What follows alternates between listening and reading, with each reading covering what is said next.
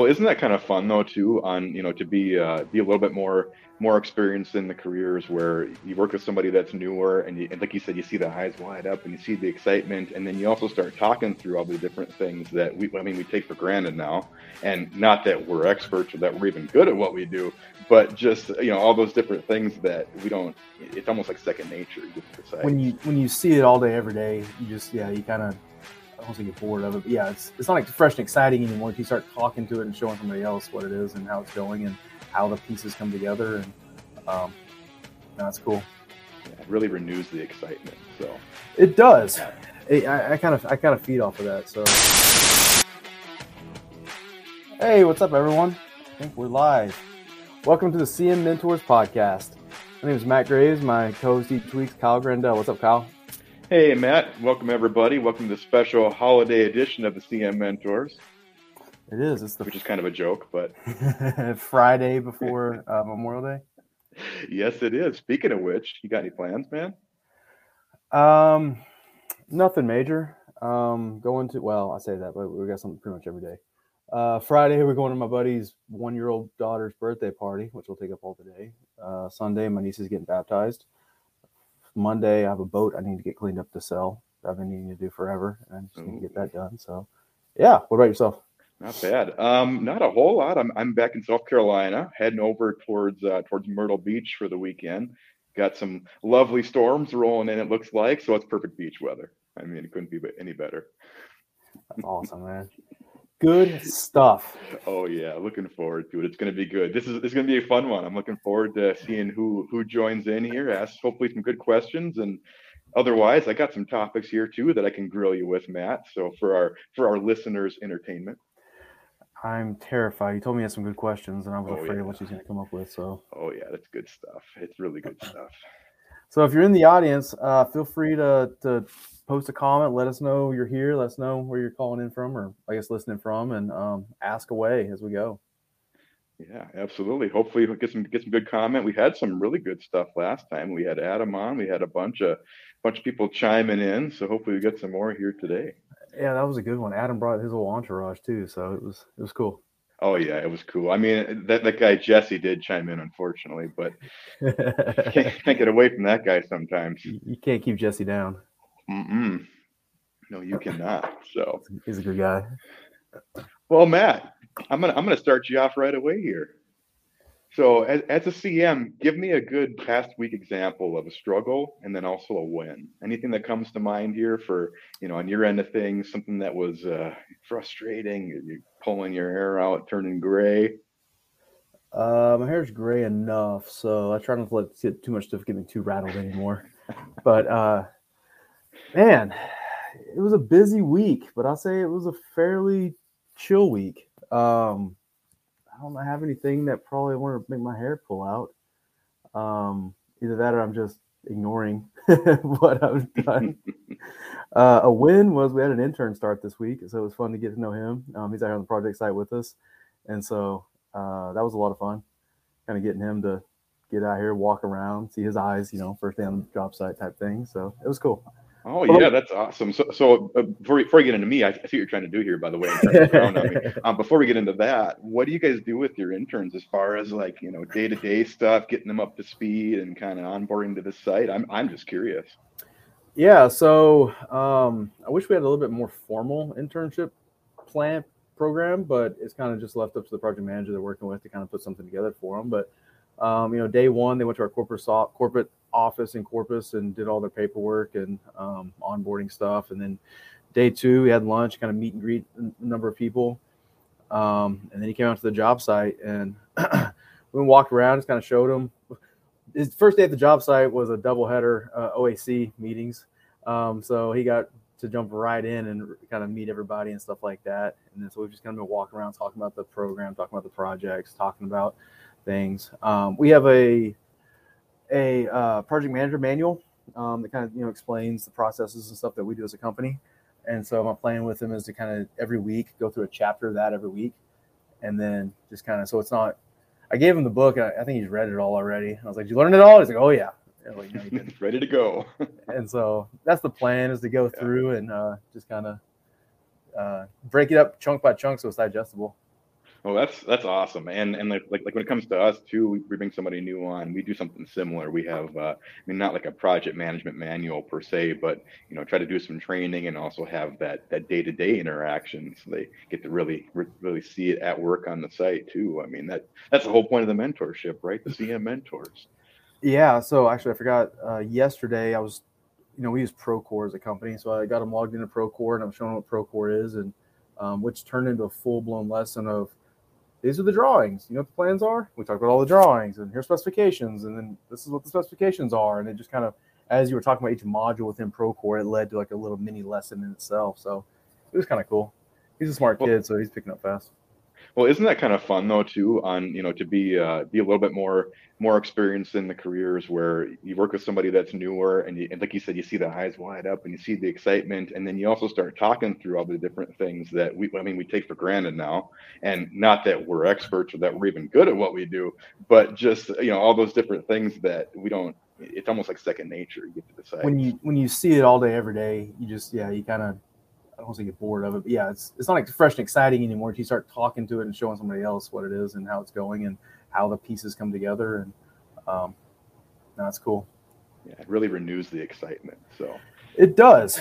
It, I, I, kind of I kind of feed off of that. So um, when other people's when you're you know I think everyone does when you're around everyone who everyone's just kind of you're on a project everyone's been beat down like and you show up to brand new fresh and everyone's beat down you kind of just like hunker down like oh this sucks or if you know somebody fresh comes in and kind of lifts all the excitement and stuff, and it, it kind of does the same to everybody. So. Yeah, toxic projects. Those are the ones that you, you, you, walk on site. It's almost like you walk into the room in the trailer in the conference room and you can just sense it. There's like clouds hovering. There's rain that's about to let loose. It's just toxic. Hey, really quick shout out Shiloh, Sandeep, Maria. Thanks for joining us. See you in the comments there. Really glad to have you listening. What's up, here. Shiloh from AGC in Austin? All right, Austin. I mean, it's uh, Texas, uh, but that's okay. You know, it's, it's still. I lived in Austin for a while. Um, good place. I need to I'm catch up with Shiloh though. We've we've connected a few times on LinkedIn, but never actually chatted. He's a good guy. Awesome. And then here's a here's an Aggie. What's up, Sandeep? So, and we're representing Texas. Sweet. Good. Oh, good Doing his you. master's in construction management at Texas A&M. Ah, wow, that's impressive. And then we got a wave from Maria. Hey, Maria. Hey, welcome, welcome. Glad, glad everybody's listening in here. So, I'm um, looking forward to it. Um, please give us some good questions. Otherwise, we're just going to be, hey, hey, Eric, good to see you. Eric, uh, happy Friday. Um, we're just going to be kind of yapping here. So, anybody, please give us some questions. Otherwise, I got some uh, various topics that we can kind of cover here. So, really quick, Matt, to answer answer my own question to you. I thought you were I thought you were distracting. Like, I was, I was, but I decided to bring it back on to buy us some more time here. Um, so, I would say. Um, one of the struggles on, from my weekend. It's, it's kind of boring, honestly. But so um, had a work comp uh, insurance policy that we had an old carrier, and then we switched to a new carrier. And anyway, so now I have this this um, the old carrier actually that we don't have the policy anymore. Well, now they're hounding me because they want to do like a, almost like an exit interview type of thing. And the guy emails me this morning, and I, me mind you, it's Friday morning on a holiday weekend. He says, "Yeah, um, I'm ready to come do your he calls it an audit on Tuesday. And I'm like, whoa, whoa, whoa, what do you mean an audit? Like use that word. That's a big word to me as a, as a business owner. What That's do you mean? Scary word. so we have some back and forth emails, phone calls. And anyways, and, and long story short, it's this exit interview thing I come to find out. And then I'm like, and he's like, yeah, well, we could just do it virtually. Just send me the stuff by Tuesday morning. This big list. And I'm like, dude, no, it's, it's, it's Friday, it's Friday morning on a holiday weekend. I'm not going to have my staff or myself work late for a previous insurance company policy. Uh, no, I said that's not happening. And the next week I can I can do that for you. Was it? I there's probably insurance people people listening, so I'll, I'll keep this nice. But is it just was he just fishing for information, or was it actually some sort of legitimate like we need this to close out your account type thing? I think it's a legitimate, like almost like an exit interview type situation where they, they want to learn more about why the policy is ended or whatever.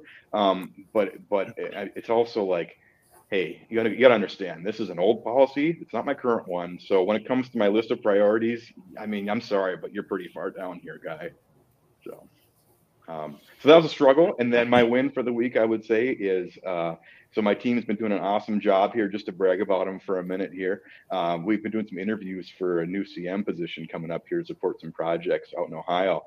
And uh, we've over the last few weeks we've put together a really solid uh, interview plan and process. And they've been doing the first round interviews, and any any good candidates come to me and Morgan for a second round. And I mean they've just been killing it. I just interviewed a guy today that he just seems like a really awesome fit. So uh, that's awesome yeah, it's a small company like that. It's a big win to get that interview process in place and have it be, you know, as far as we can tell, a good one. Well, you just took the wind out of my sails because the only agenda I had was to ask you how your interview process was going. So, oh. all right. Well, then we're running running early here, everybody. We're done. Ten minutes kidding, in, of course. Just hit all the high points. Let's uh, see. Actually, we got a question yeah. from Shiloh. Let's see if we can't get this up here. Awesome. Just speaking from safety, is it feasible for a for a CM to truly vet subs based on safety ratings? I.e., will you go with a higher bid of a company that has a good safety program versus the guy is questionable but the lower on the bid? Hmm. I'll let you go from your perspective there. That's a really good question. And um, so my answer is going to come from kind of the process that we have to go through working in the industrial manufacturing world. So we have to go through a company called IS, ISN or ISNetworld and they essentially act as a gatekeeper for these large manufacturers.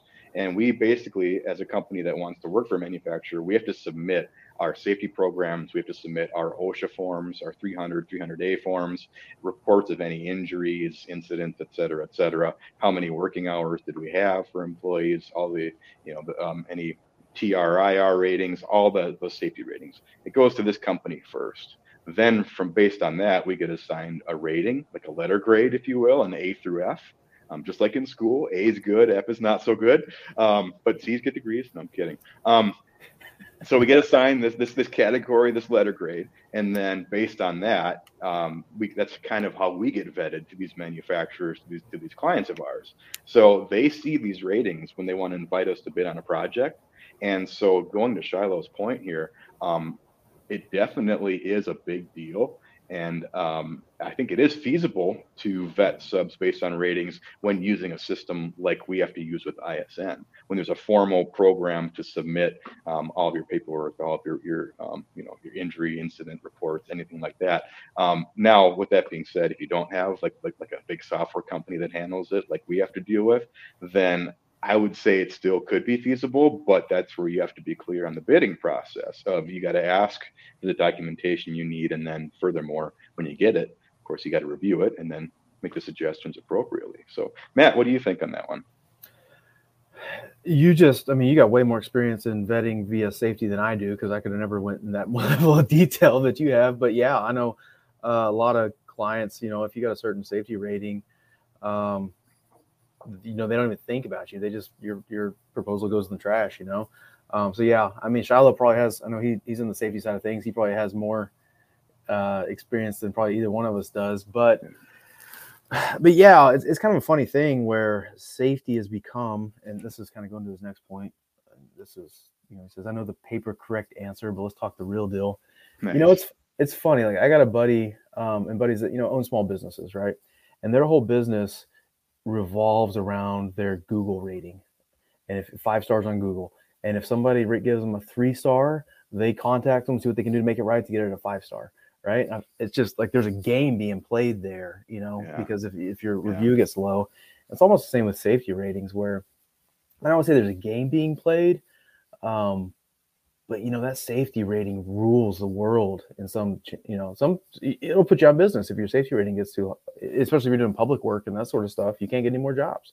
So it's um it's a very interesting that i don't know enough about but it's a very interesting topic well, it, it, it's a great question, and it's I mean you're right, Matt. It's a really interesting topic, and I don't think there's a lot of people that really do know it unless they have to deal with it day in and day out. And yeah. and that one too, I should also I should clarify part B to what I said earlier that those ratings A through F. I mean, yes, A is good, F is bad, but there are variances depending on the company. So even if you have maybe let's say a bad rating, it is still possible, of course, to get a variance with that company if they really want to work with you. So but it, you know that's a there's a lot of a lot of different parts to that. It's like the culture of the company, and it's uh, I mean, how well do you know the team and the project manager, and what's your relationship from past experiences?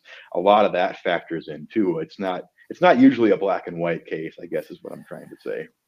No, and I, I mean, there's people who make whole careers around that alone, right? And so when I say I don't really know enough about it, it's there's so many things around the construction industry that like man, there's people who just do that all day, every day.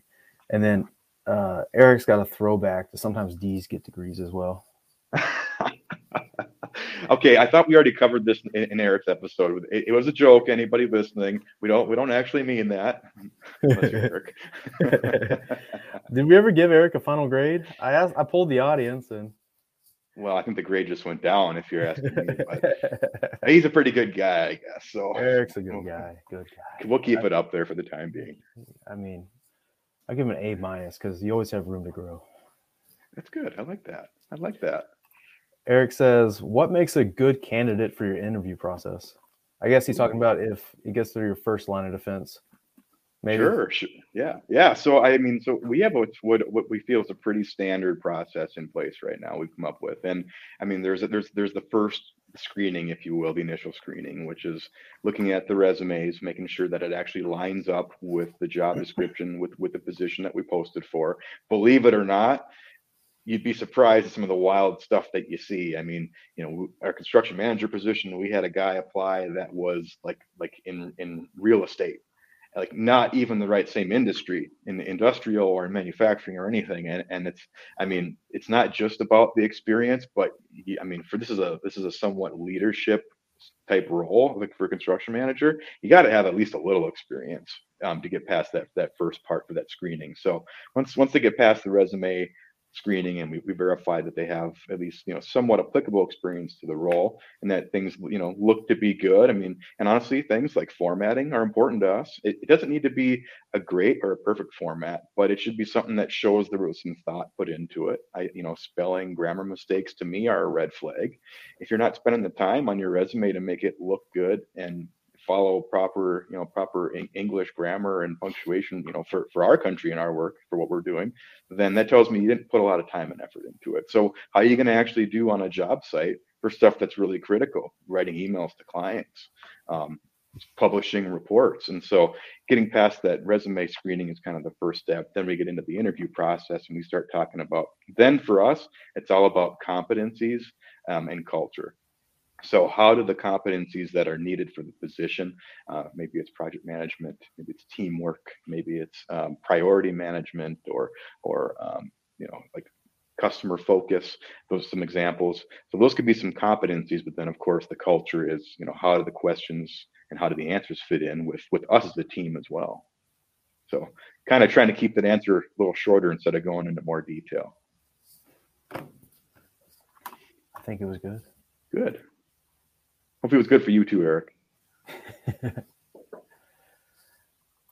Uh, what else do we got? Let's see. What's up, Josh? Josh, hey, Josh, actually, he just got a big promotion in the last week or two. So congrats, Josh. Hey, congrats. He says, let's discuss the importance of following the contract. For example, when things are good, are we more likely to ex- accept scope gap without a change order? Okay. Yeah. What do you think?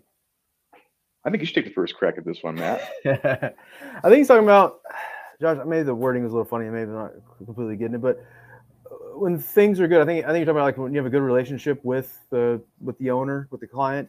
Are you going to accept um, a contract that has some scope gap in it in the contract, right? Maybe they don't spelling out all the all the um, all the terms and all that, or maybe all the conditions. Um, I even on when things are good, I don't know. I, it's you don't want to ruffle the feathers up early whenever you're still kind of in the honeymoon stage. But I've been burned too many times on a contract when when things go south fast, um, and then it's like, well, it's not in the contract. Or I've seen this happen too, where the guy that you are working with, you know, he's an executive at this company, and you work out the deals of the contract, and yeah, yeah, we'll take care of you, we'll take care of you. No, we don't need to put that in the contract. We got you, we got you. And that guy gets fired. That guy leaves the next person comes in, they don't know and they don't care about all your handshake deals. And so they say, "Oh, I don't. your contract says this. I don't care about whatever so and so made. He's he got fired for doing this sort of thing, right? and so now it's like all your handshakes are don't mean anything. Yeah. Um, so I like to have it all. I don't know. I like to have it all written in the contract, you know, and, and just you can even explain to them like that, in my opinion. Like, what happens if you get by a bus and the next person comes in and they don't know these things? Um, I think you can do that without. If you if they, have a good relationship, they should understand. Well, exactly, and that's I mean, my answer was going to start with that exact same word there is relationship, and and to me, it, it comes from it kind of stems from building trust and the relationship and the trust you build it all comes from i mean a lot of the times from past experiences from uh, whether it's from uh, actually working firsthand and experiencing that person on on a job site and how they operate or maybe it's word of mouth which which you know different different type of experience not necessarily a one-to-one in person but it's through somebody else. So you have that relationship and that trust that's established. And once you have that and you know someone's going to take care of you you're more likely to take care of them too. I mean, that's just that's the way these job sites are. I've had that exact scenario where I have contractors, you know, as an owner's rep, I have a general contractor I'm working with that you know, we found something that wasn't exactly spelled out very well in the scope. It could technically probably be a change order, but they also know that we're going to take care of them we're going to go to bat for them with the owner, make sure that they're taken care of on things too. And so they, they say, you know what, we're just going to take care of this. It's not a big deal. It's a it, it's a few bucks on the grand scheme of this scale of this project. And you know, because we trust you and we know that you trust us, we're going to just take care of this. You know, more or less off the record, kind of a scenario for you. Um, I mean, but it all stems back to that relationship and that trust. You got to build the trust. You got to establish a solid relationship, and then, I mean, the contract's always important every single time, always. But sometimes, I mean, there are gaps.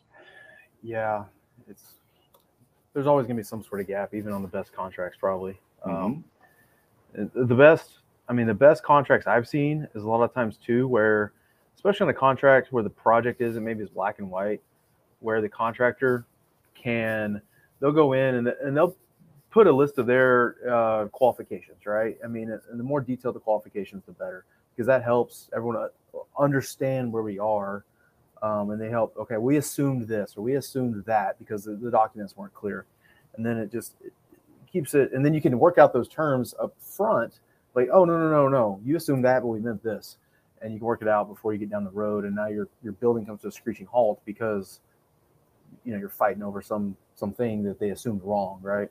Mm-hmm. So. Well, and and last little point on that is you know where the, where the assumptions get tricky is when you have the embedded contractors, the ones that have been there for a long time, the resident ones doing a lot of work, yeah. when they know the scope better than maybe even the engineer that put the RFP together because they know what it's going to really take to get the job done versus the new bidders that have been invited to this bid conference or this pre-bid walkthrough.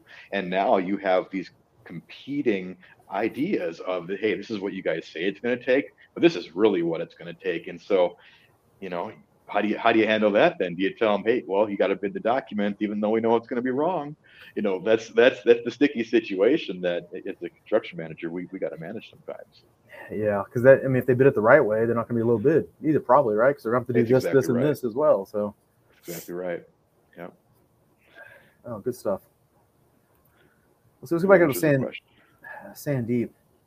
Here we go. Goes, can can you tell me how? And this is a I'm going to tell you up front, Sandy, before we even get into it. This is a trick question, but can you tell me how the job market is going to be in the next six months? I'm planning to graduate this December. Any suggestions to find a full time job? I'm currently doing my internship with Moss as a project engineer. I'm looking for a full time project management path.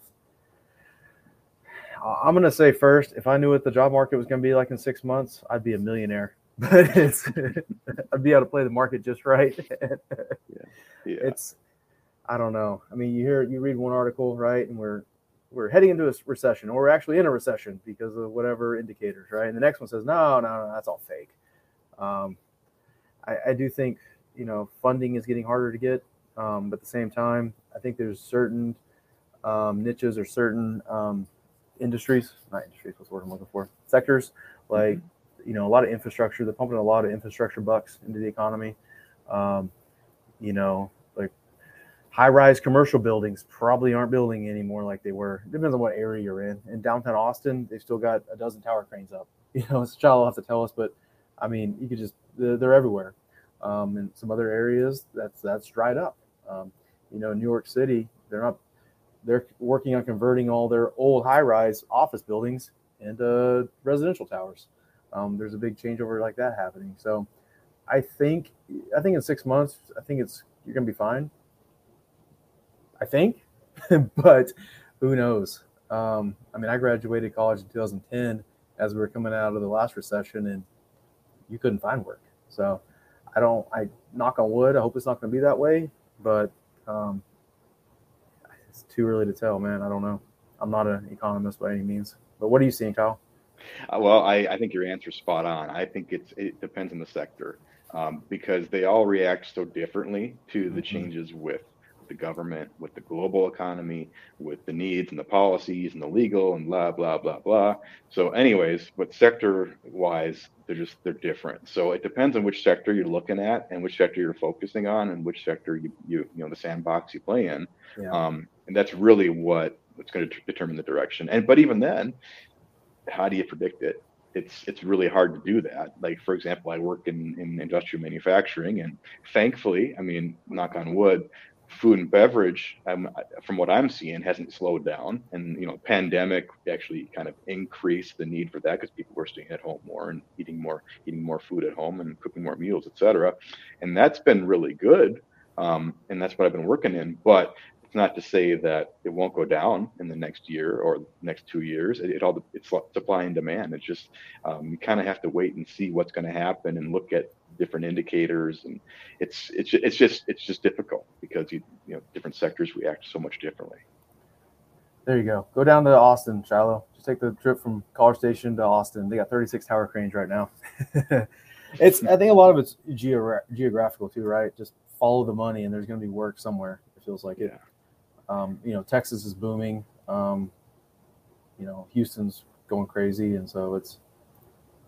Uh, Alex says the job at Sandeep. So the job market looks to be picking up in certain areas. Depends where you're looking to take a job and type of company you're looking for. So yeah, kind of the same. Yeah, yeah. Good it's confirmation point. right there. It's just fo- follow the money. It's wherever the money's flowing. well, and there's definitely no shortage of construction work. I mean, you look around anywhere and you're going to see it. But again, it just depends on which sector you're in. I mean, yeah. roads are torn up freaking everywhere right now. I don't know if anybody else is seeing that, but no matter where I go, it's, yeah, and I think it's the same crew doing it all too. no kidding, must be. It's taking forever. Where's Jess? We need Jess back on here. Jess, you can build us some bridges. he was going to join, but he sent me a message. He couldn't make it. He's out fishing. I was like, all right, I'd rather be where you are.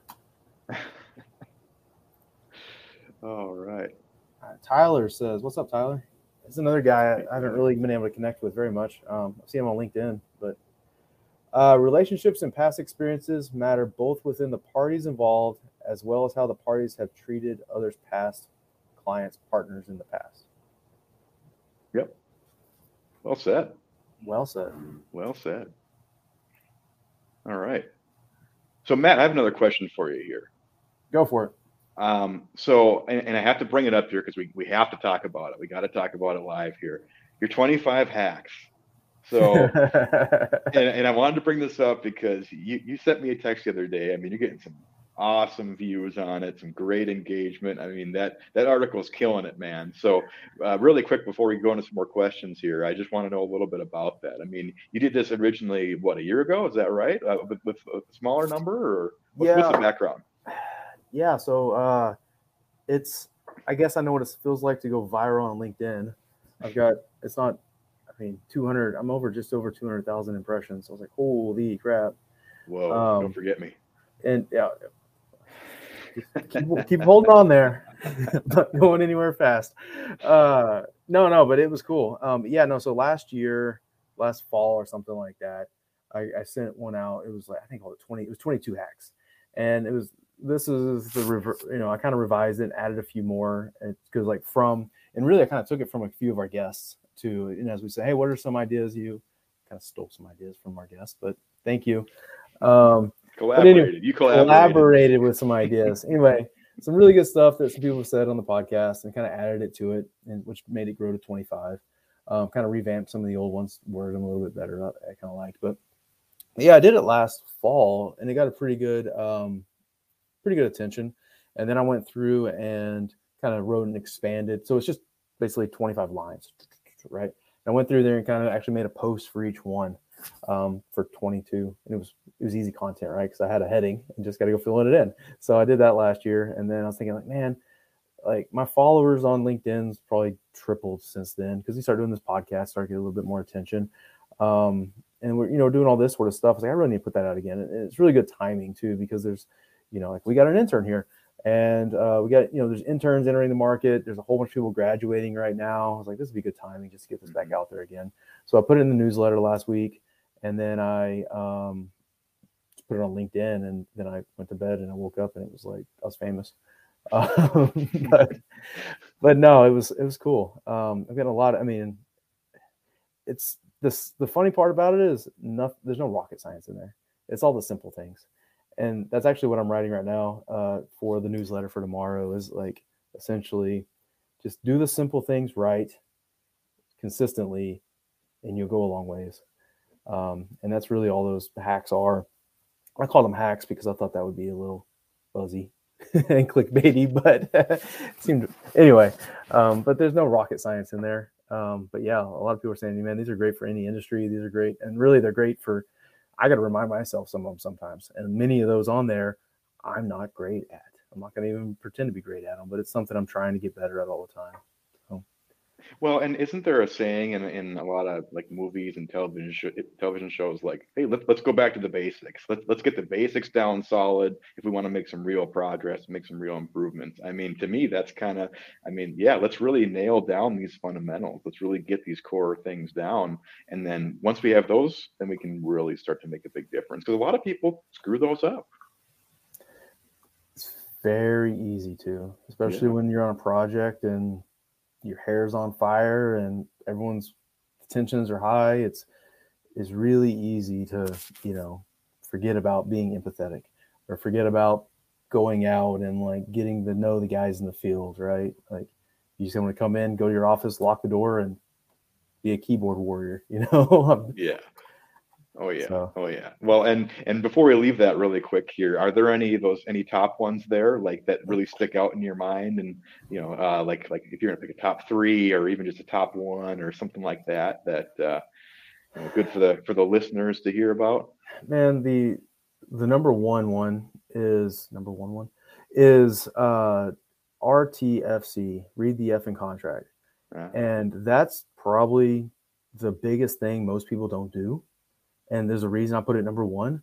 Um, and it's you know I'll have people come up to me, you know, like say a junior project manager, like assistant project manager, something like that. It's like, what should we do here? I'm like, I don't know. What does the contract say? You know, like every contract is going to tell you what to do. What does it say to do? Um, and then the contract is also all the specs, all the plans, all the everything, right? It's all tied together. So if you don't know, I mean, you signed up to do what this paper, this all these documents tell you to do how can you do it if you don't know what they say? And so that's probably the biggest one that I see a lot of people just don't do well enough um, or don't do consistently enough, right? Um, another one was we've talked about this on here before is just if you if you hear something you don't know, especially when you're starting out, write it down and go Google it. I mean that's that's really how I kind of got my feet under me when I started out doing federal contracting and you're sitting in meetings and they're throwing out acronyms and acronyms of acronyms and all these sort of things. I'm just constantly just writing stuff down, go back to my desk and Google it just so I just don't feel like a complete idiot next time I go to the meeting, right? And at least I know what at least I know what the acronym means. I don't mean I know what yeah. the rest are talking about, but start yeah. putting the pieces of the puzzle together. Um, and then another one, um, man, there's a whole I don't have it in front of me. There's a bunch of good ones, but um, keeping a follow up list. It's something I got um, from David Allen's Getting Things Done book. Um, you know, he says obviously you need to keep your to do list, right? But also a follow up list. Because a lot of times what happens is I, I, even when I'm busy and I don't keep a follow up list, I, it's one thing I try to do, but I forget about doing sometimes, right? So I'll send you an email, Kyle. Kyle, I need you to do X, Y, Z, and then it's off my plate, you know. But if I don't, if I don't remember that I gave that to you, and then you drop the ball, well, I dropped the ball because I kind of delegated it to you, so we all failed, right? So yeah. just kind of tracking that, and so if in a couple days, like, hey, Kyle, did you get that? Oh yeah, yeah, yeah I'm getting to it. Or it, it, can tickle that. Maybe you had a question, but you know, it can kind of keep keep at least keep the ball in the air instead of just somebody completely dropping it. Yeah. So. Well, that, that, well, that's a really good point, and and I do remember talking about that. But it, it is worth saying again is is that follow up list because, I mean, just like you're saying, if, if even if you delegate something but it doesn't actually get done, you don't actually close that item. Yeah. Guess what? It's still open. It never got done. And so if the last person your client talked to was you, well, guess who didn't get it done? It was you. Mm-hmm. Yep. And so it's sometimes, I mean, when everyone's hair is on fire too, it's easy for balls to get dropped. So being able to at least kind of have that list too to kind of you know have a little tickle reminder for everybody. It's yeah. um, that's a good, good, point. Did you uh do you have a favorite out of that list or a couple favorites?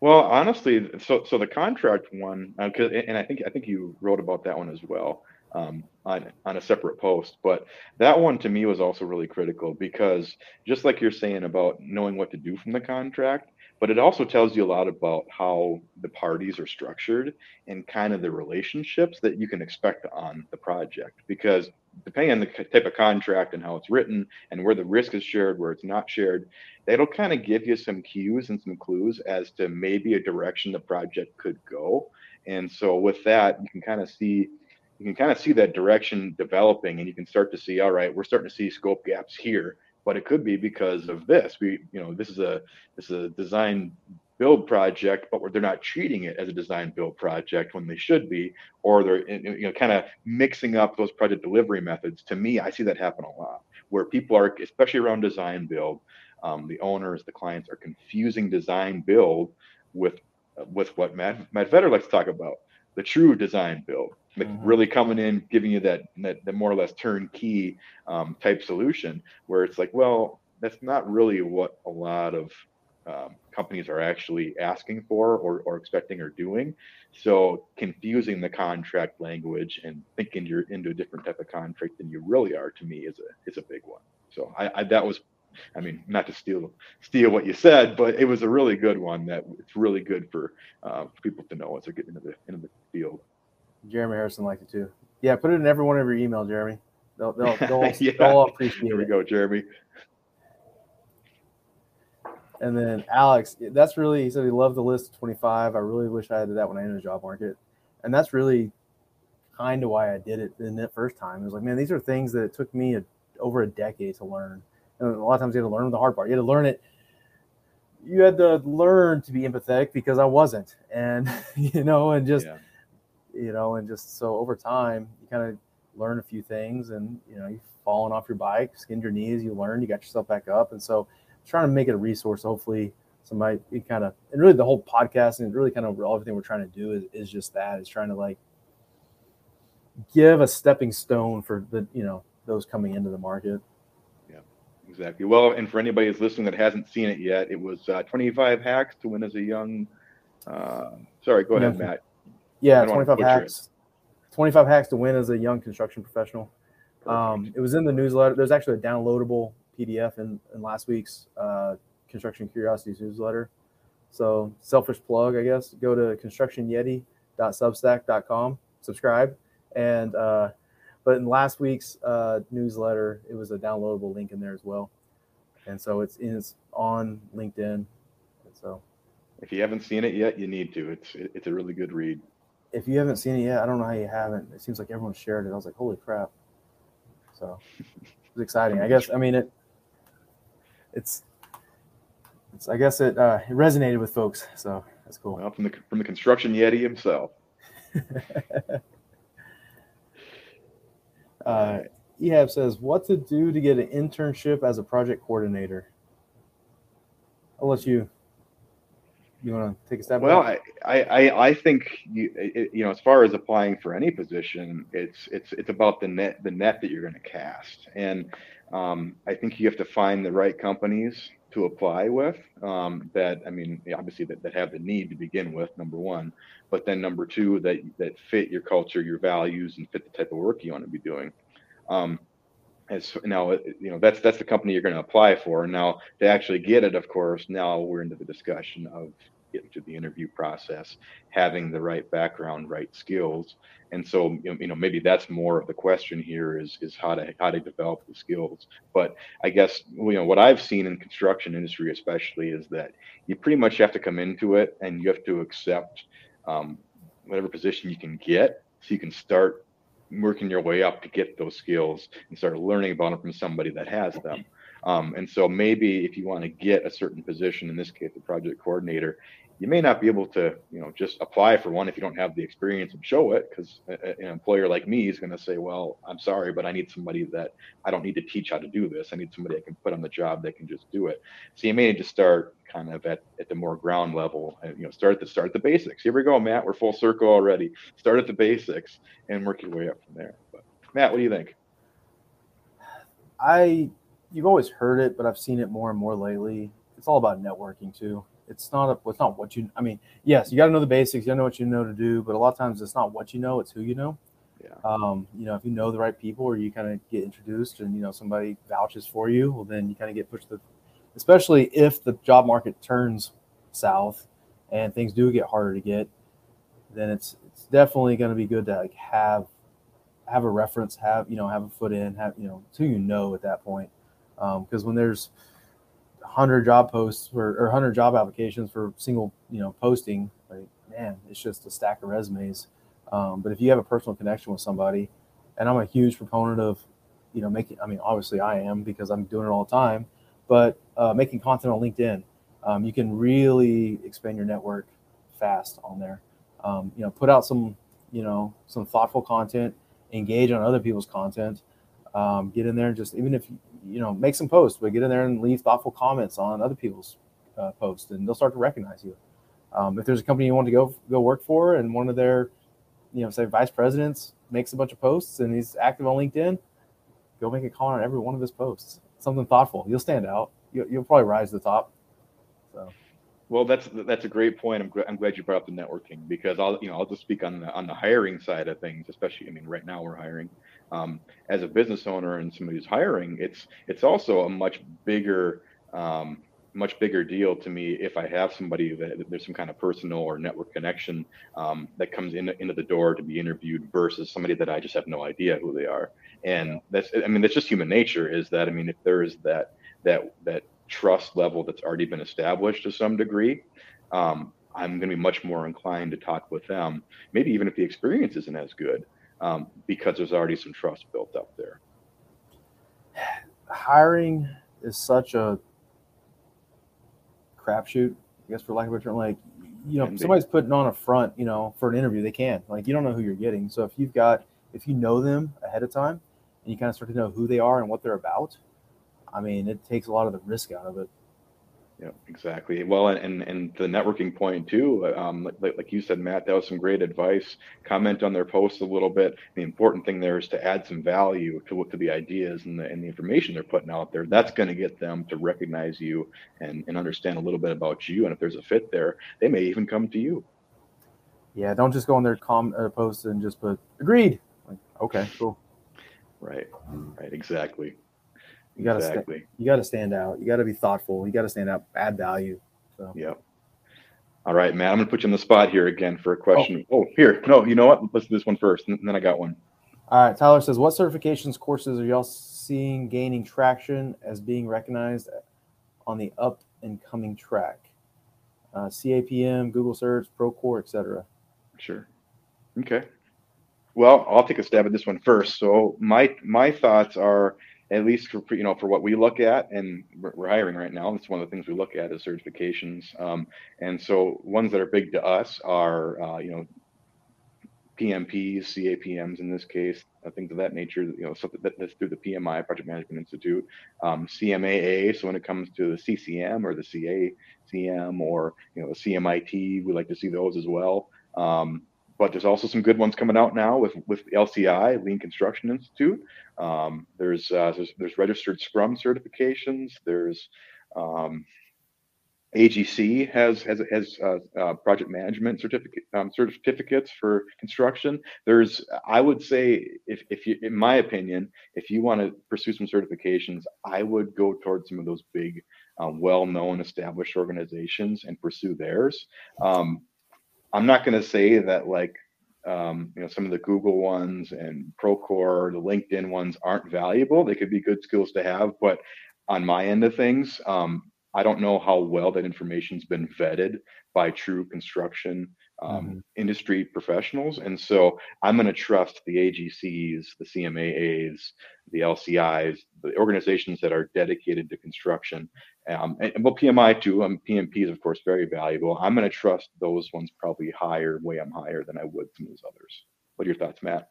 Yeah, um, I mean, I'm a PMP. I got the PM, PMP certification a few years ago, and it's even that. I mean, it's a good certification. It's highly regarded in the world, but it's it's almost for if you're talking construction specific, it's almost too generic. Um, I mean, it's it's for all project managers. Well, there's project managers in every industry, right? And so even some of the questions are very open ended. They have to be open ended. Um, CMAA, um, they've got a whole new, especially if you're on up and coming, maybe you don't qualify, you don't have the years of experience to qualify for maybe the PMP or even the uh, CCM. Um, they have a whole kind of developmental track where you can be a CMIT and a what do you call it CACM uh, yeah. certified associate construction manager, yeah. and they've got like different level. I think CMIT there's like there's a whole steps step steps ladder like level one, level two, level three, level four, and you you can walk up it. Um, so I think you know if if if, you, if it's on your you know resume and you've worked through these things, you know, employer may you know you may not have qualified yet because if you're supposed to have I don't even know what it is, four years experience for CCM, I think it is. Right. Yep. Um, and you only have three, but you've done all these other steps, and they're seeing this progress in your career. I think that's that's huge.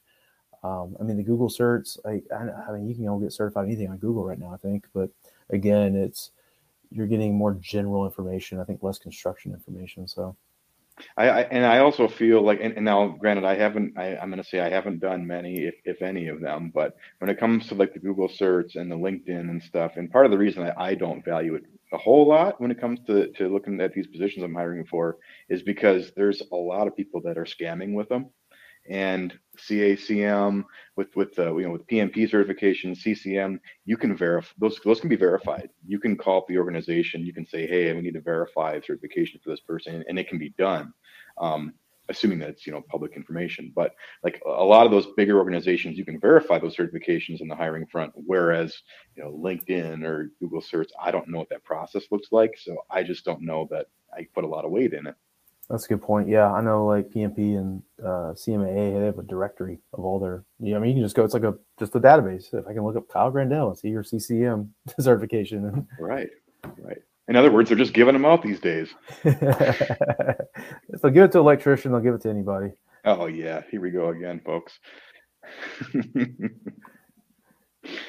All right. So Matt, I'm going to ask my question now before we jump into any any others. So, um, because I had a uh, a good a good friend of mine that I've worked with on some on some projects before. Um, he, he, comes from a manufacturing company, um, and he asked me some questions about, and he wanted to know a little bit more about um, communication. So he's been listening to our podcast, and his question was around uh, project communication. So us as construction managers communicating with the project team, with the project managers, engineers, architects, um, whoever it may be. And he kind of wanted to know a little bit about that for how we, you know, best practices, maybe, um, you know, some different ways, methods that, that we do it that work well. So shout out to Greg for the question. Thanks a lot for that question. It's a really good one and really important one.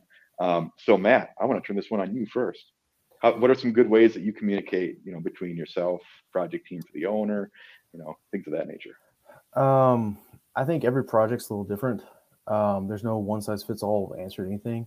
Um, I think having the knowledge that every project's a little different and every you got to speak the language of your audience, right? I'm to talk to the owner in different words and terms and different ways that I'm to talk to the contractor, or I'm to talk to a subcontractor, or I'm to talk to my own internal team or if I want to talk to the architect, like being able, if I go out there and talk to the owner in the same way I talk to the general contractor, the subcontractor, like I may be using terms they don't understand, right? It depends on the complexity of your owner, right? Some owners, they don't know, they know you're building a building. So you got to use like a lot of analogies and like, all right.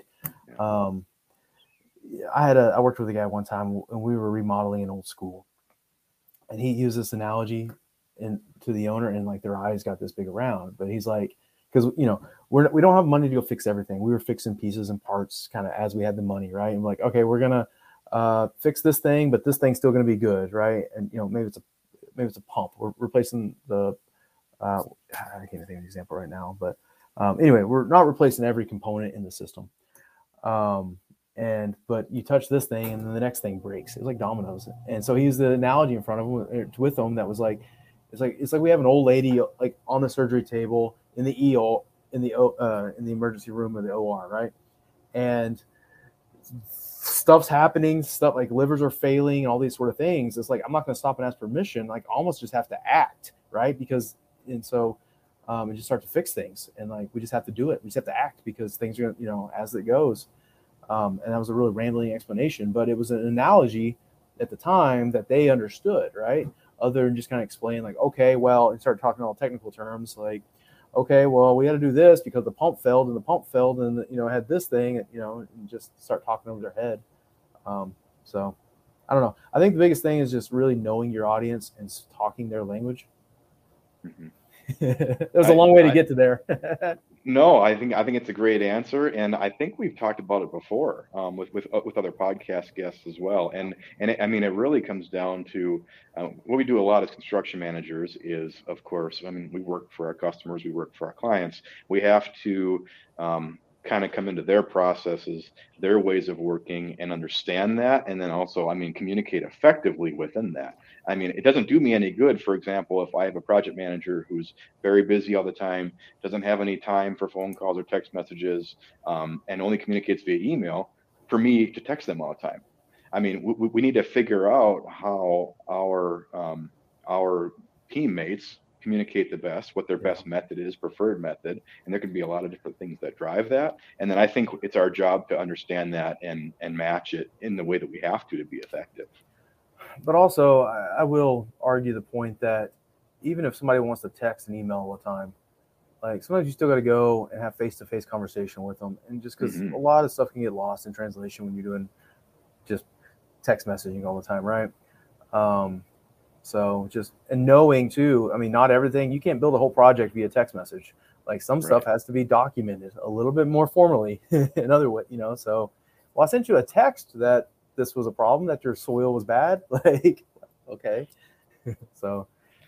No, I definitely definitely agree with that point as well. I mean, and, and at the end of the day, we're humans in construction there's yeah. a human interaction that gets lost if it's not in person. If it's over text message especially over email you you lose that sense of the emotion behind it. And mm-hmm. and if you don't understand the emotion do you really understand where somebody's trying to get to and maybe why they're asking a question a certain way or what could be driving it?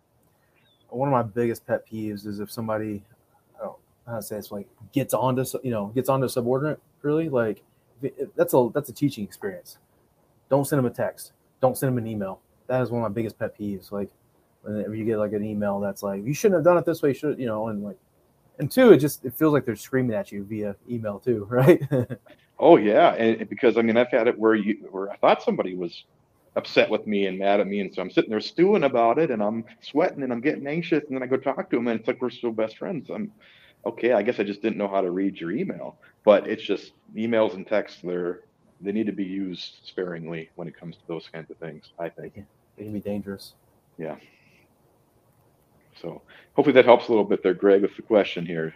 I mean, you know, commun- project communication is a tricky thing, and you know, knowing your audience. Well said, Matt. I'm not going to read all these, but Shiloh has Will uh, Jocko Willink's ten rules to be strategic. Mm. Or be strategic. Go on the offense. I will read it. Go on the offense. Make your life better than a movie. Take ownership. Seize your opportunities. Believe. Study leadership. Be willing to do whatever it takes. Get up early. Stop lying to yourself. That's good stuff. Jocko's the man. Good stuff. To take ownership. We talked about that a bunch on this podcast. That's a that's a uh, recurring theme. And I'll let you read the next comment. I I'm sorry, that's too small. I don't think I can read that. Um, How do you get an electrician out of the way on the job site? Hand them a broom. Well, if the other trades get out of our way when they were supposed to, it wouldn't be an issue. oh,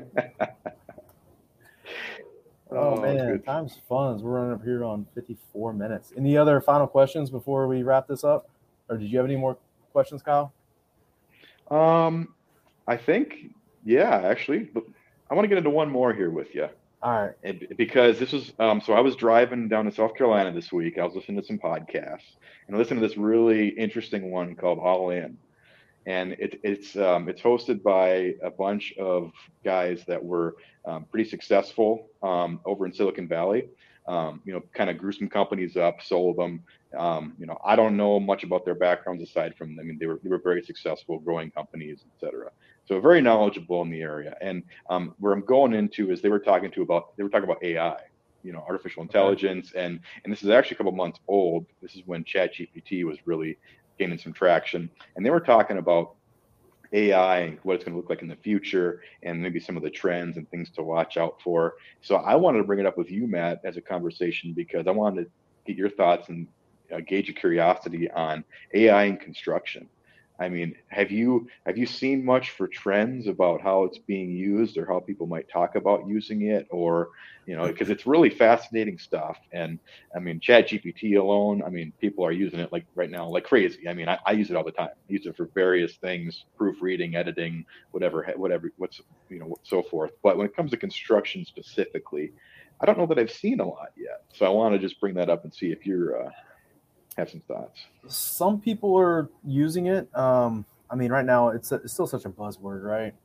Um, everybody's got an AI solution for everything. And oh man, there was a I put it in one of my newsletters, and I can't remember the guy's name put together, but he basically put it together a Notion uh, spreadsheet or on on Notion, right, a template. Mm-hmm. And he was at every time I, everybody every time somebody would have an AI an AI tool, he'd put it on a spreadsheet he was when I shared it, it was up to like 200. And then like three days later, I, I sent him a message, Hey, I shared your thing. It was cool. And he goes, Oh yeah, no, it's not 200 anymore. Now it's like 250. And this was, it's probably up to a thousand now. Right. Cause every time you mm-hmm. blink, there's another AI solution. Um, but no, there's a few cool people doing some cool things. Um, Disperse, uh, they've got a real cool thing where um, they actually they'll send people to your job site, take 360 degree photos for you. Um, you know, they were they started without doing that, and then they realized that a lot of people weren't taking their own photos. That was too much work. So they said, okay, we'll just take the pictures for you. So they'll send somebody to your job site, take your photos for you. They'll send them back to their office, and they have a cool AI human element hybrid. Um, so they'll look at your photos and they'll basically adjust your schedule based on completion, based on what the photos are saying. They'll look for deficiencies. So they've got it's in the magic box, but between AI and human interaction, they're basically training the machine with every photo they put in there too. But it's not just you know I don't know how much AI stuff you've used really, but um, you put something in and then it spits out garbage, right? Just because it's not smart enough yet. And so they're training it with their they've got architects and engineers on staff that'll look at your pictures and say, hey, you've got a deficiency here, or you've got a problem like your ductwork's where your conduit's supposed to actually probably the other way around. Your conduit's where your ductwork's supposed to be. That's the way it always goes. No, um, and then so they'll start throw up a red flag, right? You know, this doesn't yeah. match the model or this doesn't match the plans.